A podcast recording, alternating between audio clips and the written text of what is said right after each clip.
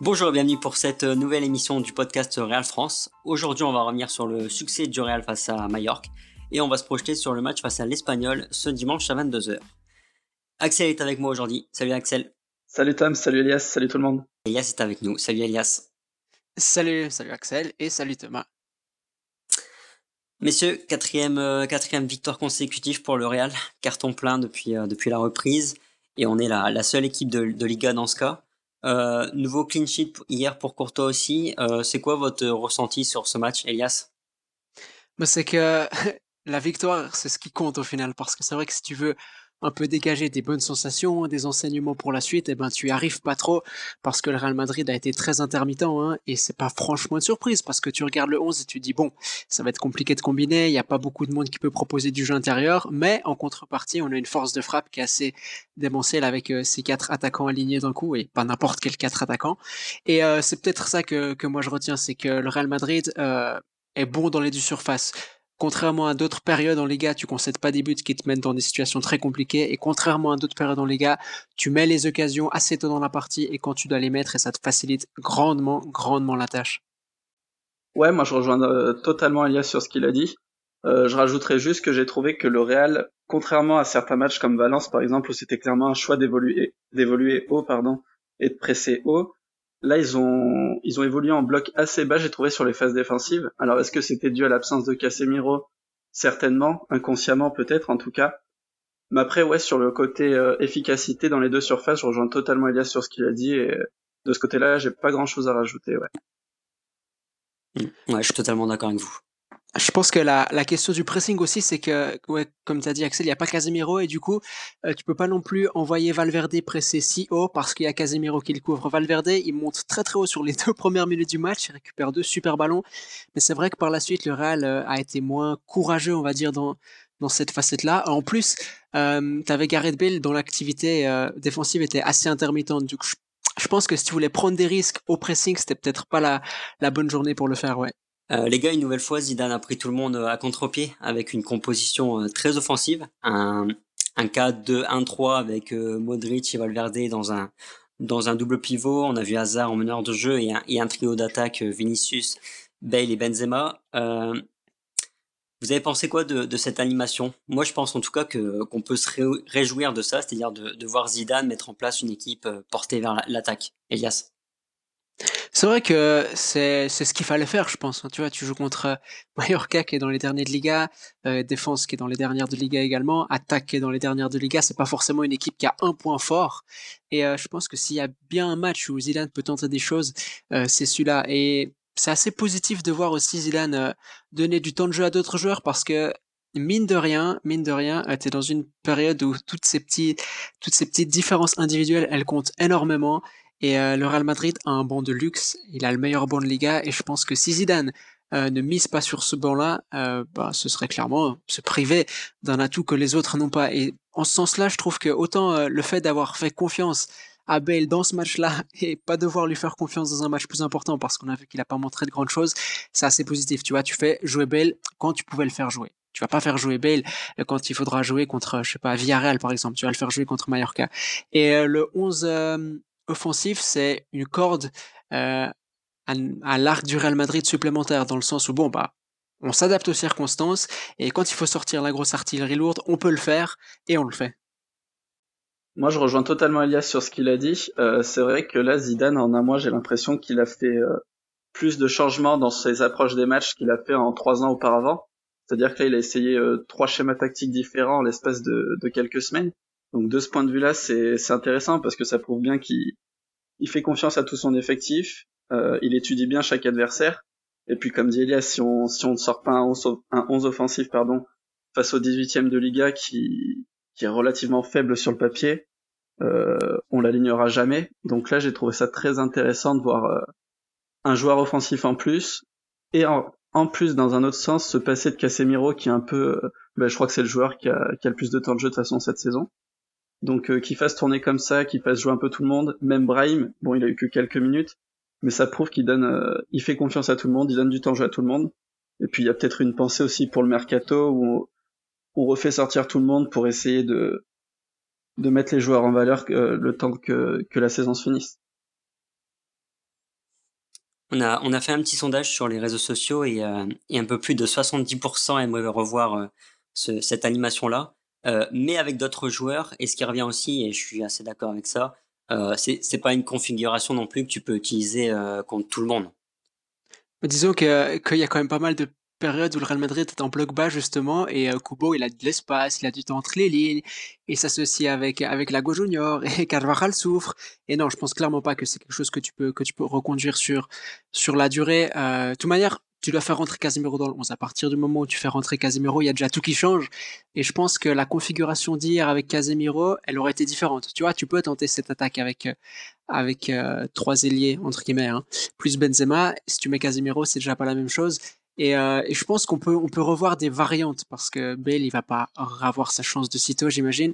Mais tu vois, si tu tentes un Asensio à droite, si tu tentes un Rodrigo à droite, même euh, un Fede Valverde à droite dans un rôle très très hybride, tu sais, euh, on profite de ses projections, mais on profite surtout de son travail défensif et t'as un couloir euh, droite qui est pas si occupé occupé que ça, mais où tu peux faire intervenir des joueurs périodiquement. C'est-à-dire tu construis à gauche et tu utilises périodiquement des joueurs à droite. Bref, il y a clairement moyen de faire quelque chose avec cette animation et je pense que c'est l'animation idéale si tu veux euh, utiliser euh, Vinicius, Hazard et Benzema, trois joueurs qui sont en forme, qui sont sur la pente ascendante pour euh, pour Eden Hazard. J'imagine mal Eden Hazard collé à droite par exemple. J'imagine mal Rod Vinicius, parlons, collé à droite. Si tu recentres un peu tout le monde et tu occupes le couloir droit différemment, bah là, je pense que, tout fait sens. Ouais, moi je rejoins Elias sur ce qu'il a dit euh, encore une fois. Je pense que sur la durée, ça sera pas un schéma tactique qu'on pourra revoir et qui pourra surtout donner des résultats, notamment face à des équipes du haut tableau qui sont bien huilées. Mais euh, face à des équipes comme ça qui sont euh, dans le bas de tableau, on va dire dans le ventre, dans le ventre mou du classement, c'est un schéma tactique qu'il faudra revoir, je pense, parce que déjà pour trouver des automatismes, parce que là c'est vrai que c'était euh, la première fois qu'on l'utilisait, donc euh, forcément c'est c'est clairement pas au point pour le moment, mais mine de rien j'ai trouvé des choses intéressantes, notamment chez Hazard, même si euh, quand on prend le le match dans sa globalité, il a pas fait un énorme match, mais j'ai trouvé qu'il était très intéressant dans, dans ce poste de numéro 10 qu'il a un peu occupé à Chelsea justement. Et euh, bah, encore une fois, comme disait Elias, je trouve que c'est surtout sur ce côté droit où faudra trouver un homme qui sera capable d'avoir le même apport qu'a eu Vinicius aussi bien sur le plan offensif que défensif. Et à partir de là, déjà, ça pourrait, ça pourrait donner plus d'idées à Zidane pour, euh, bah, pour la suite, tout simplement. D'accord. Ouais, puis on pourrait aussi très bien imaginer euh, Isco dans ce rôle de, de meneur de jeu avec Vinicius ou Eden Hazard sur le côté gauche. Euh, on va s'attarder un peu sur les performances individuelles. Euh, encore un, gros match de notre euh, charnière Varane et Ramos, et, un Ramos qui marque encore.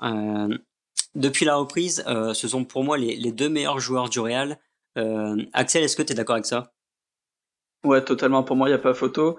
C'est les deux joueurs forts du, Real Madrid depuis la reprise. bon, Ramos, on connaît, hein, il est complet. je crois qu'il n'y a, a rien qu'il ne sache pas faire. Et Varane, je suis, je suis tout simplement bluffé parce que bah, j'ai pas l'impression qu'il ait eu une pause de trois mois. C'est-à-dire que je pense qu'il venait à Valdebebas pour euh, pour s'entraîner en solitaire pendant le confinement ou je ne sais pas, mais euh, encore hier, il été exceptionnel, que ça soit dans les pour couper, pour faire, euh, pour tenir la baraque derrière quand Ramos se sentait pousser des ailes et qui, qui jouait le rôle de cinquième attaquant. dans le jeu aérien, il été impérial encore également. Donc ouais, vraiment, on peut compter sur la défense qui laisse pas grand chose aux attaquants depuis le début. Moi, j'étais particulièrement impressionné par Varane parce que d'un côté, t'as Carvajal qui souffre sur son côté. Euh, il faut parfois les compenser ici. T'as Casemiro qui est absent. Euh, mine de rien, ça change énormément de choses. Et puis t'as Sergio Ramos qui parfois se sent pousser les ailes. Et indépendamment du fait qu'il euh, se mue en attaquant de surface euh, à certains moments du match, il a quand même cette tendance qui est très très type de Sergio Ramos à sortir sur son adversaire à 50 mètres des buts, tu ne sais pas pourquoi. Il a envie d'aller jouer le duel, il le joue, bon des fois ça se passe bien, des fois beaucoup moins. Mais bon, Varane il doit quand même parfois euh, tenir la baraque derrière quand ses coéquipiers décident de s'égarer des préceptes, des préceptes défensifs de base. Et il est parfait, franchement, il est parfait et tu peux rien lui reprocher. Et il fait une super saison, hein. il faut dire, il fait une super saison. Alors c'est pas pour autant que je pense euh, on peut être hyper serein euh, avec une, Varane, une charnière euh, Varane Militao, Varane Nacho, parce qu'il y a quand même un Sergio Ramos qui est indispensable. Mais Varane Ramos, c'est temps, c'est propre, et particulièrement Raphaël Varane, mais sur l'ensemble de, la saison, je trouve qu'il n'y a pas grand grand chose à lui reprocher. Vous avez trouvé comment le, le double pivot euh, Modric-Valverde?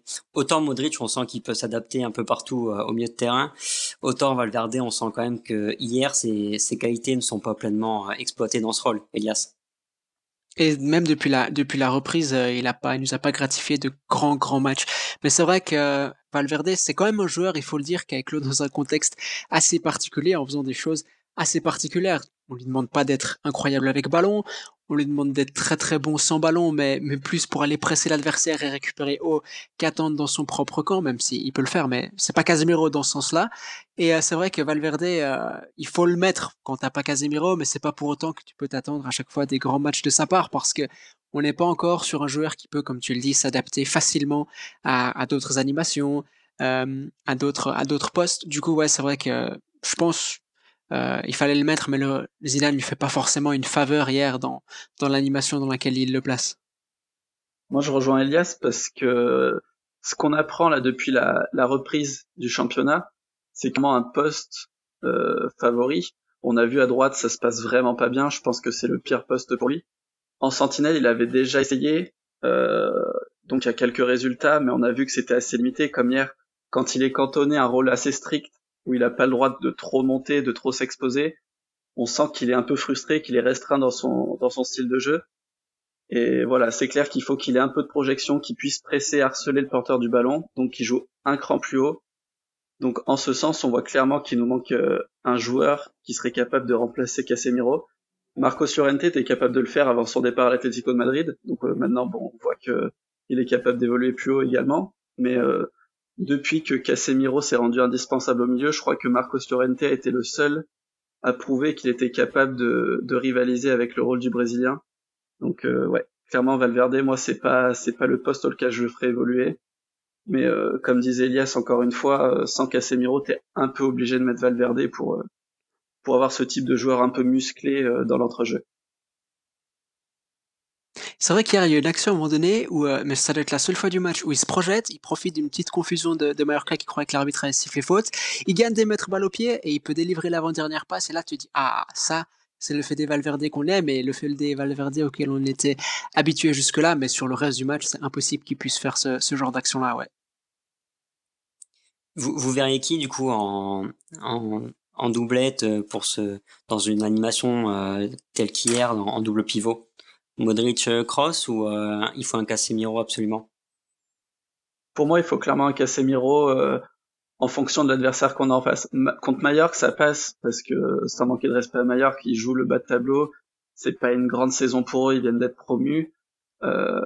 donc oui, hier ça passe forcément, mais contre une équipe un peu plus solide, un peu plus en place, qui, qui a l'habitude de jouer ensemble, qui connaît ce niveau-là, pour moi Casemiro sera, sera clairement indispensable. Et à côté de lui, je pense que, comme tu disais, Modric est assez hybride, donc euh, il saura s'adapter. Je pense qu'un Kroos peut faire l'affaire. Après, j'ai un peu peur que ça soit un peu trop timide du coup au milieu, que ça soit un peu trop lent, que ça manque de rythme. Mais à voir, c'est des choses qu'il faudrait essayer. En tout cas, Modric, ouais, je serais, je serais assez convaincu. Moi, euh, je serais pas fan du double pivot dans ce sens-là strictement. Je préférerais clairement, si tu vois, si tu veux faire jouer les trois de devant, l'espèce de 4-4 de losange avec Hazard en 10, où tu peux justement confirmer, euh, faire évoluer euh, Casemiro, Kroos et Valverde dans un milieu à 3, dans une espèce de milieu de, de 4-3-3, ou alors, si vraiment il faut insister sur le double pivot, euh, un double pivot Casemiro, Kroos, mais avec un Valverde à droite qui peut jouer ce rôle un peu hybride, qui fait que Kroos, il peut un peu monter, jouer comme il fait d'habitude, et que Fede Valverde peut aider Casemiro dans les tâches défensives et pas non plus être trop, être trop dénaturé. Mais si, vraiment il faut insister sur un double, un double pivot strict, là, je suis, euh, moins partisan, on va dire. Hazard, euh, justement, il a, il a encore été un peu décevant quand même hier. Bon, on le voit sur 3-4 euh, bons mouvements en première mi-temps, mais, mais c'est à peu près tout. Évidemment, ça reste insuffisant.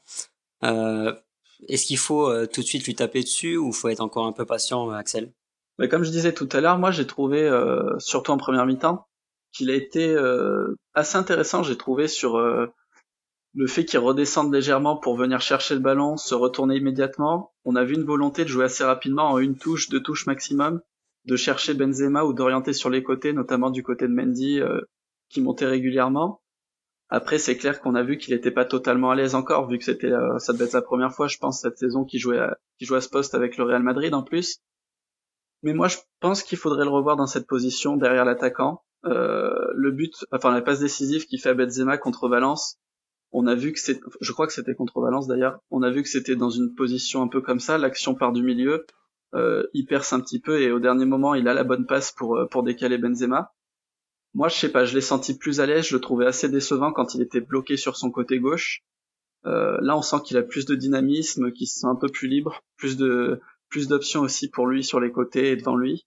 Donc euh, après j'ai trouvé qu'il était aussi extrêmement dépendant d'un Karim Benzema qui serait devant lui du coup comme euh, comme point d'appui. À Chelsea, on sait qu'il avait des joueurs comme ça devant lui. Alors quand Benzema hier euh, dézonnait un peu trop, c'est clair que bah, du coup Hazard disparaissait également un peu du match, j'ai trouvé. Je suis d'accord avec Axel sur euh, la nécessité d'un d'un Karim Benzema avec Eden Hazard. Et c'est vrai que si tu prends le match en entier, ouais, bah, il fait pas un grand match et c'est pas le Eden Hazard qu'on aimerait voir, mais les quelques actions où il s'illustre, où il est bon, où ça combine très rapidement et que c'est plus donné de la tête, je pense que c'est des actions qu'on peut revoir sur la suite de la saison. Ce que j'aimerais bien voir, par exemple, c'est Hazard dans ces dispositions-là avec Anthony Cross, parce que ça va signifier que l'équipe aura plus le ballon, elle va avoir plus de continuité dans ses attaques, elle va passer plus de temps en camp adverse et tu auras moins ce réel décousu qui peut passer tout d'un coup 5 euh, minutes euh, sans produire une bonne attaque et ça, Eden Hazard, évidemment, ça lui convient pas. Et c'est Eden Hazard qui reçoit le ballon de jeu et qui joue en pivot une touche, qui se retourne, qui tente un dribble, qui trouve une ouverture pour Vinicius, je pense que c'est clairement un Eden Hazard qu'on peut revoir parce qu'on sait que ce football, il le possède, c'est vraiment quelque chose euh, qu'il a dans ses pieds. Il faut peut-être juste, euh, au-delà du fait qu'il a enchaîné les matchs, euh, un contexte un peu plus favorable, un Real qui a un peu plus le ballon, un Real qui attaque avec un peu plus de, continuité sur l'ensemble de la partie. Et justement, le match contre l'Espagnol, on en reparlera à la fin du podcast, mais je me réjouis de voir ce que Den Hazard peut proposer, justement si la greffe peut définitivement prendre. D'accord. Euh, Zidane a titularisé Gareth Bale sur le côté droit hier. Euh, alors je trouve qu'il entre pas trop mal dans son match. Il est mobile, tout ça. Euh, mais, c'est quand même terrible parce que parce qu'on ressent tellement qu'il est impliqué à, à 20% à tout casser. Il est là, il fait son, en fait, il fait son petit match, il essaye de faire au mieux, mais sans plus. On voit qu'il se force pas. Euh, en fait, tu, tu sens qu'il gagne, qu'on gagne 6-0 ou qu'on perde le match 3-0. Euh, tu, tu sens que ça va pas l'empêcher de dormir en fait. Est-ce que vous, vous, ressentez ça aussi, Elias? Bah, c'est vrai qu'il commence le match, il est un peu entreprenant et tu dis ok, euh, il est dedans, quelques quelques conduites de balle où il sort pied gauche, etc. Et puis la fin du match, le match avance et il s'éteint, il s'éteint, il est même pas assez actif pour aider Carvajal en difficulté sur son côté droit. Et au final, tu te dis ouais, ben s'il fallait le sortir un jour, s'il fallait le sortir du placard un jour, c'était aujourd'hui. Et puis s'il faut le remettre euh, au placard, et eh ben ce sera pour tout le reste de la saison parce que tu, tu, peines à voir en fait les différences qu'il peut faire. Et ce qui me frustre encore plus, c'est que le Real Madrid a passé, on l'a dit, pas mal de temps en bloc bas. Et s'il y a bien quelque chose qui caractérisait le meilleur Gareth Bale, c'était que tu pouvais le trouver dans l'espace et il allait être, il allait être absolument létal. Hier, c'est même pas qu'on n'a pas trouvé Gareth Bale dans l'espace, c'est qu'on n'a même pas cherché à le faire. Je pense parce que les coéquipiers se rendent compte que c'est même plus une option. C'est même plus ce Gareth Bale de 2015-2014 qu'on a sous les yeux. C'est un Gareth Bale qui peut rien produire. Et c'est hyper frustrant parce que tu dis bon bah on a meilleur temps de mettre un autre joueur, on a meilleur temps de mettre euh, Brahim Diaz à sa place, il proposera plus et il y a un Gareth Bell, c'est un peu le truc, euh, je m'attendais à rien du tout et j'étais quand même déçu quoi. Ouais, Elias a parfaitement résumé, il a dit euh, Gareth Bale, on, peine à voir où il va pouvoir faire des différences. Bah, c'est exactement ça, je m'étais noté exactement la même chose. C'est-à-dire que sa grande force, c'était sa capacité à prendre tout le monde de vitesse, à faire des grandes courses, prendre l'espace même ça, on sent qu'il en est plus capable. Et c'est vrai que bah, c'était son grand point fort. On voyait que dans les petits espaces, ça se compliquait assez rapidement. Et là, c'est vrai que même hier, je l'ai trouvé euh, assez raide en fait, comme si, euh, ouais, très peu agile, incapable de faire euh, une différence en un contre un dans des petits espaces. J'en parle même pas. il paraît tout pâteau. Et bah, comme a dit Elias encore une fois, c'est vrai qu'on l'a pas cherché une seule fois à le lancer dans la profondeur là où Vinicius était déjà à 15 sprints sur son côté pour euh, pour tenter de faire une différence. Donc euh, oui, je pense que le placard jusqu'à la fin de la saison, c'est le bon terme. Euh, il va y rester à mon avis. Et là où je suis encore un peu plus déçu, c'est que la presse, elle a bien fait son travail, mais elle nous l'a un peu vendu. Gareth Bale, euh, il est en forme après le confinement, il est affûté, etc. Et c'est vrai que c'est un joueur qui avait, dans ses meilleures années, encore une fois, pas besoin de grand chose pour être bon physiquement. Il avait un peu tendance à être fort physiquement quand ses coéquipiers ne l'étaient pas encore. Et tu pouvais dire, ok, bah avec les gènes qu'il a, sur les premières journées, il serait un peu en avance sur tout le monde. Rien du tout, rien du tout. Même ça, ça le fait pas, quoi. Ouais, c'est ce que disait le, docteur Olmo d'ailleurs récemment, que Gareth Bale était le joueur le plus impressionnant qu'il avait passé au Real. Euh, on va parler un peu du cas de, Vinicius Junior. Euh, c'est un cas qui divise quand même pas mal et, euh, le, match d'hier en est une belle démonstration, je trouve. Parce qu'en fait, on a deux lectures. Alors, on a la première, c'est celle de, la majorité, je dirais. C'est-à-dire que oui, il rate beaucoup de choses, mais il provoque sans cesse, il fait des différences, et même si 8 fois sur 10, ça n'aboutit à rien, il est là et il fait, il est, il est très actif. en sachant qu'il n'a que 19 ans, donc voilà, soyons un peu plus cléments avec lui. Et il y a une deuxième lecture, euh, elle est beaucoup plus sévère. C'est celle notamment de, de Rota, euh, qui n'est pas là aujourd'hui, mais on aura l'occasion d'en reparler avec lui. Elle, consiste, elle consiste à dire que, ok, il marque un but hier, mais euh, est-ce bien sérieux de rater tout ce qu'il rate? Euh, voilà, Il rate des passes, c'est vrai que sa conduite de balle, parfois, est un peu maladroite. Il, manque des occasions franches aussi, je pense notamment à la transversale, peut-être qu'il y a mieux à faire. Euh, donc voilà, en fait, il y a, deux lectures. C'est quoi, vous, votre, votre position par rapport à tout ça, Elias? Euh, sur ce coup, avec Vinicius, je me range du côté de la, de la, majorité première lecture pour moi parce que ces limites, on les connaît. Euh, conduite de balle, le fait qu'il rate des passes, sa finition, etc. On les connaît. Ça fait un an et demi maintenant euh, qu'on est spectateur de ces limites-là et de ces ratés-là.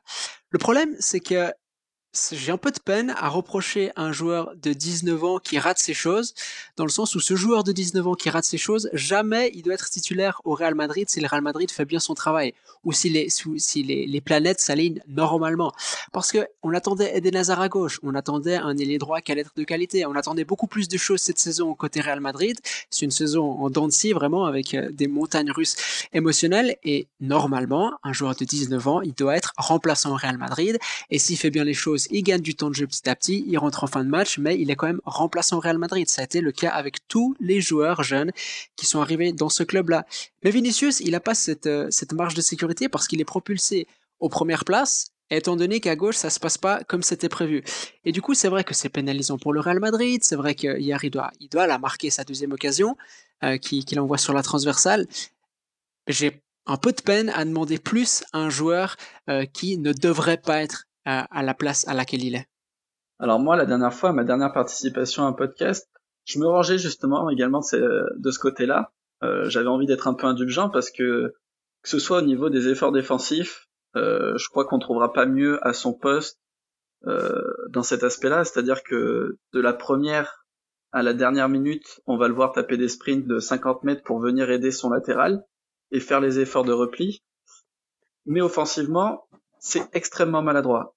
Et hier, franchement, j'ai trouvé que c'était c'était trop. Alors effectivement, c'est en fait hier, il réussit le plus difficile en marquant ce but. Alors volontairement ou pas, je ne sais pas. Euh, il rate le plus simple, visiblement derrière avec euh, cette frappe qui met sur la barre. Je comprends toujours pas comment il a fait, mais c'est pareil, c'est une conduite de balle qu'il envoie en 6 mètres alors qu'il venait de faire une course de 30 mètres, euh, toute simple, sans vis-à-vis.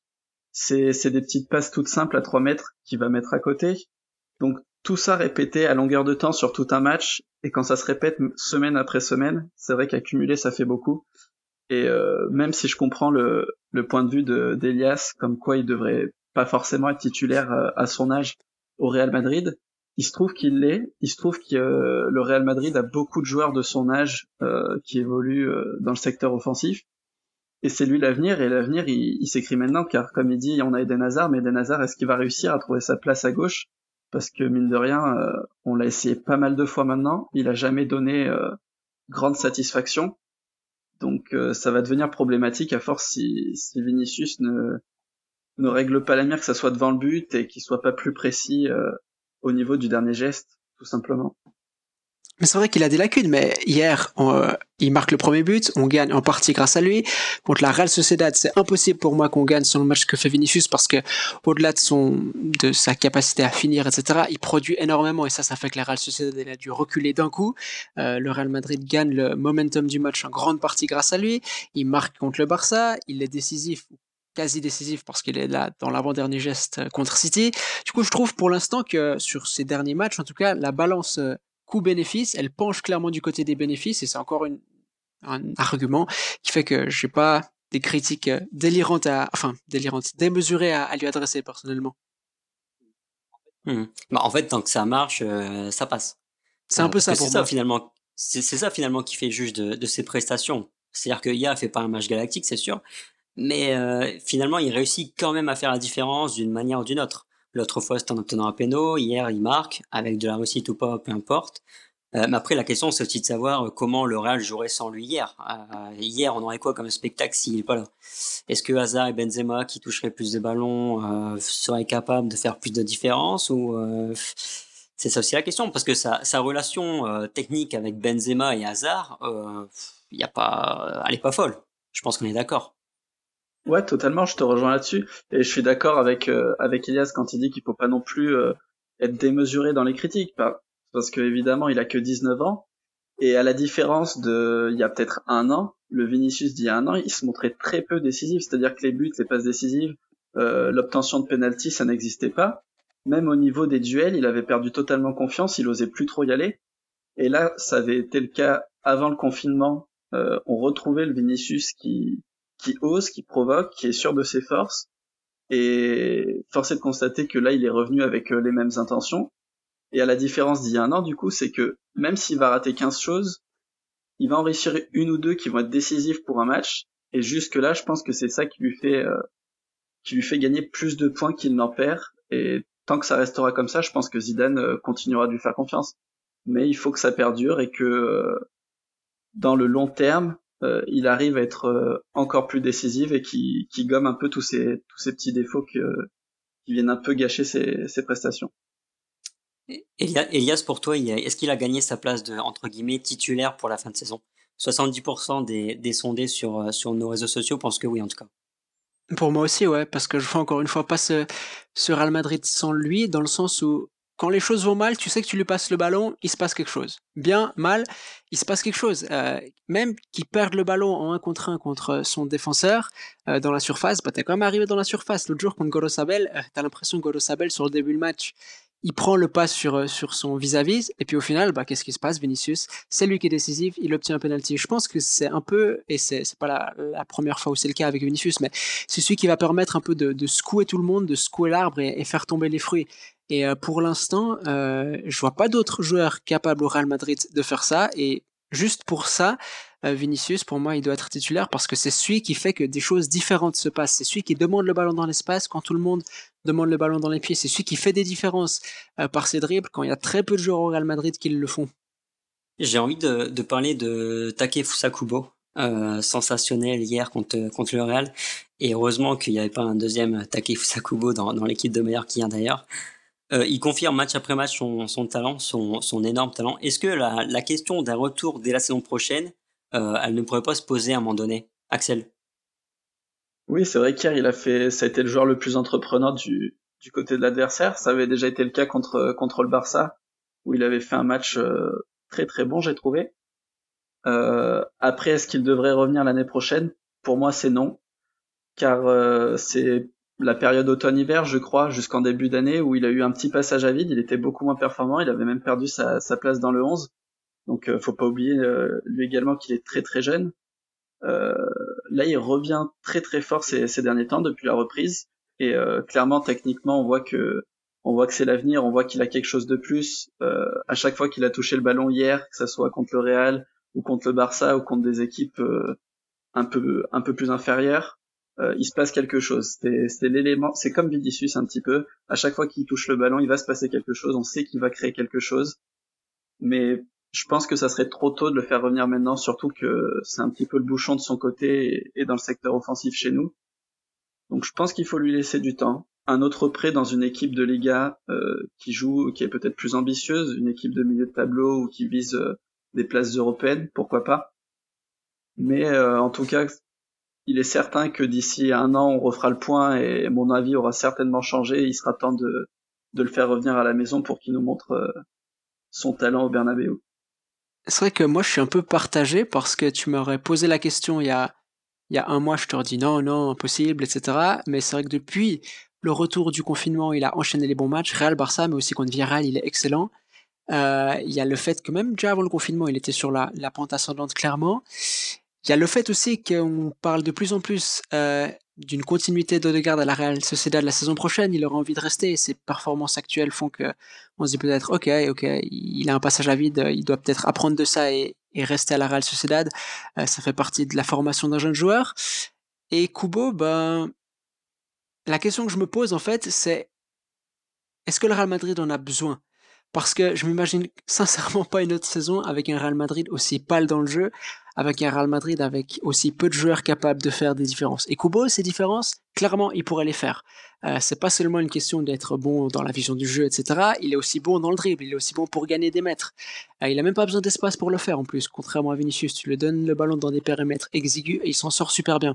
Et je pense que le Real Madrid a clairement besoin de ce profil-là. La question, c'est ce que, encore une fois, tu vas confier euh, la résolution de tes problèmes un joueur de 18, 19 ans. Et de ce côté-là, je suis un peu moins optimiste parce que, parce que ça me paraît euh, pas très raisonnable au final. Kubo, tu sais qu'il va exploser, tu sais qu'il va être super bon. La question, c'est euh, est-ce que tu envie de le, mettre dans des conditions qui vont pas être très favorables? Parce que c'est bien de vouloir le faire venir jouer au Real Madrid, mais voilà, la concurrence, on, sait euh, qu'elle est et on sait aussi que ce poste de numéro 10 au Real Madrid, c'est pas un poste qui existe toujours. Il a même plutôt tendance à ne pas exister qu'exister. Du coup, c'est vrai que je suis très très partagé entre ces deux options et je crois que je vais attendre un peu la, fin de saison pour me prononcer. Soit il se rend absolument indispensable, indispensable à mes yeux tellement il est au-dessus, soit ce serait quand même plus raisonnable de, de, de prolonger son prêt une saison supplémentaire dans une équipe typique, typiquement Villarreal, Séville, euh, Valence, pourquoi pas ces équipes qui sont capables de jouer le haut tableau. En tout cas, 60% des, fans pensent également que Kubo doit être prêté une année supplémentaire, que c'est encore un peu tôt pour, pour le rapatrier. Euh, de toute façon, il n'y a, pas de, a pas de mauvaise réponse. Hein. Je pense que Kubo, il s'imposera, je pense, tôt ou tard au, Real, ça me semble évident. Euh, on va finir rapidement sur le match de dimanche, 22h face à l'Espagnol. Euh, un Espagnol euh, bon dernier de la Liga en mode survie, littéralement. Vous attendez à quel match, Axel? Euh, moi, je m'attends à un match euh, assez compliqué, honnêtement. Euh, même si c'est la pire équipe à domicile, je crois qu'ils ont remporté que deux matchs, dont un depuis la reprise là contre Alaves, il me semble. je pense que je les ai jamais vus perdre sur un gros score. Ça a toujours été serré, des 1-0, des 2-1. ils ont accroché Séville, ils ont accroché le Barça cette saison. à l'aller, on gagne 2-0 et ça avait été, ça avait pas été évident. Donc je pense que en plus, comme tu le dis, ils sont en mode survie. Ils sont à, ils jouent ce soir, je crois. Je crois qu'ils ont un match en moins, mais qui pourrait les faire sortir de la zone rouge. Mais euh, j'ai regardé un peu leur calendrier. Euh, ils peuvent pas se permettre de prendre un seul match à la légère. C'est-à-dire qu'ils vont avoir quelques matchs abordables avec le Celta Vigo et Ibar, il me semble. Mais il leur reste le Real, des déplacements à Barcelone et à Valence. Ils, ils sont plus à un moment de leur saison où ils ont le droit de sélectionner leurs matchs, lesquels ils vont pouvoir laisser des points ou quoi. Donc euh, je pense que ça sera très compliqué. Euh, après avoir si De Thomas sera là, je sais pas euh, où il en est. Je crois qu'il était absent lors des deux derniers matchs. Mais quoi qu'il advienne, je pense que le Real devrait être très costaud. Je partage l'avis d'Axel sur ce coup. Il va falloir aller les, les chercher, les Catalans. Parce que c'est vrai que c'est une équipe qui est en difficulté d'une façon absolument impensable. Mais, comme l'a dit Axel, ils perdent pas les matchs sur des valises généralement. Et autant des équipes comme Leganés, comme Mallorca, qui sont au fond du classement, c'est pas des équipes euh, qui ont des grands talents individuels qui peuvent capables, qui, ou, qui ont, il faut parler au pluriel, hein, des grands talents individuels parce que euh, il y a un généralement joueur de talent dans ces équipes-là, mais il n'y a pas une, il a pas deux trois joueurs comme ça qui peuvent euh, créer quelque chose et être être menaçants. C'est des équipes qui sont là parce que leur effectif fait qu'elles doivent être là. Et l'espagnol, non, ils ont des joueurs de talent, ils ont euh, des joueurs typiquement Wooley, Mbarba, Raul Thomas qui s'y trouvaient dans l'espace peuvent vraiment te faire mal. Et on sait que c'est une équipe, si cette saison ça fonctionne pas, c'est que collectivement ça fonctionne pas. C'est pas une question de qualité individuelle. Ce qui se passe, c'est que contre le Real Madrid, cette équipe aura pas besoin de faire le jeu et on l'a dit, elle a des profils capables d'être assez bons dans l'espace. Du coup, ouais, attention, attention à ça. Euh, c'est pas forcément un match sur lequel euh, tu peux vraiment arriver comme ça à la légère en disant ah l'Espagnol est dernier de, de Liga. Non. Euh, il va falloir, les, il va falloir aller les, les, chercher. Et je pense que De Thomas sera de retour. Il y a moins qu'il soit de, retour ce soir contre, contre le Betis. Euh, du coup, il y a moins qu'il soit de, de, retour contre le club qu'il a formé.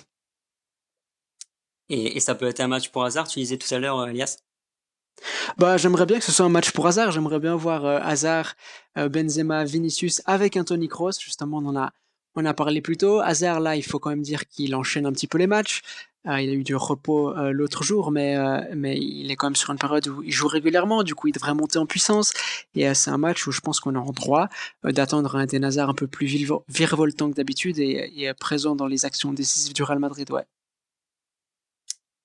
Tu t'attends à, quel système, Axel? Autour du 4-3-3, du, du 4-4-2 ou, ou comme, comme face à, face à Mallorca? Moi, je m'attends à un retour du 4-3-3. Je vois pas Zidane retenter un schéma euh, qu'il a pu utiliser cette saison ou, qui ou dans lequel il est encore un peu novice en termes d'utilisation. Donc je pense qu'il va opter pour du traditionnel, du 4-3-3. Après, euh, à voir qui mettra côté droit. Ça sera clairement pas Gareth Bale cette fois-ci. Mais euh, je verrai bien la première titularisation d'Asensio depuis, depuis son retour de blessure. Euh, mais ouais, pour moi, un, 4-3-3 traditionnel. Et en sachant que, que Mendy et, et Luka Modric sont, sont suspendus, donc euh, donc oui, je pense que je m'attends aussi à un retour du 4-3-3 avec euh, Courtois, Marcelo à gauche, euh, Ramos, sûrement Militao aussi à la place de, de Raphaël Varane qui a enchaîné les quatre matchs, Carvajal à droite, euh, Casemiro, Kroos, Valverde. Et, euh, et je vois bien Hazard moi à côté gauche pour laisser un peu de repos à, à Vinicius qui a enchaîné deux fois les une titularisation et puis Benzema. Après la question ça va être de savoir qui met à droite effectivement euh, Rodrigo ou ou Marco Asensio qui a déjà accumulé quelques bouts de match et, qui pourrait peut-être être, euh, être lancé. Il y a, la question d'Isco qui, qui, a bénéficié de, de jeu On sait que c'est un joueur que Zidane aime et il aime lui accorder des grandes responsabilités.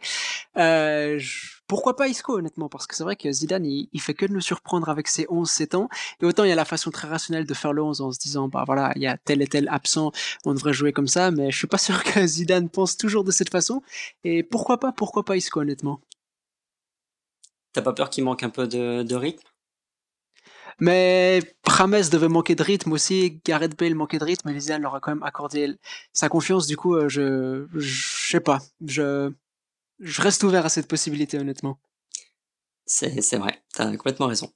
Euh, les gars, un petit, un petit pronostic pour finir, Axel? Moi, je vois un 2-0 comme à l'aller, mais un, un 2-0 serré ras du cul, tu vois. Euh, peut-être un, un, deuxième but en, en, toute fin de match.